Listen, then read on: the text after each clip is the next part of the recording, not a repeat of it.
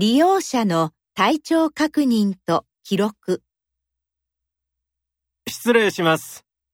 鈴木様、ご気分はどうですか？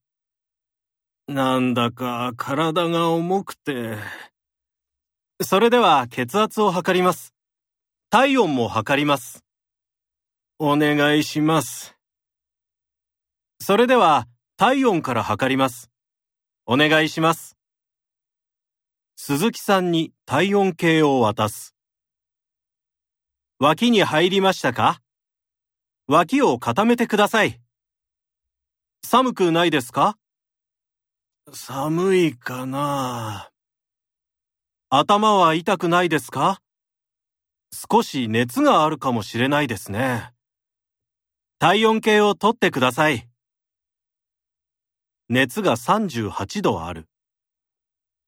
熱がありますね。次に血圧を測ります。左手を出してください。深呼吸をしましょう。血圧を測る。少し休みましょう。足を上げてください。布団をかけておきますね。看護師の山本さんを呼んできます。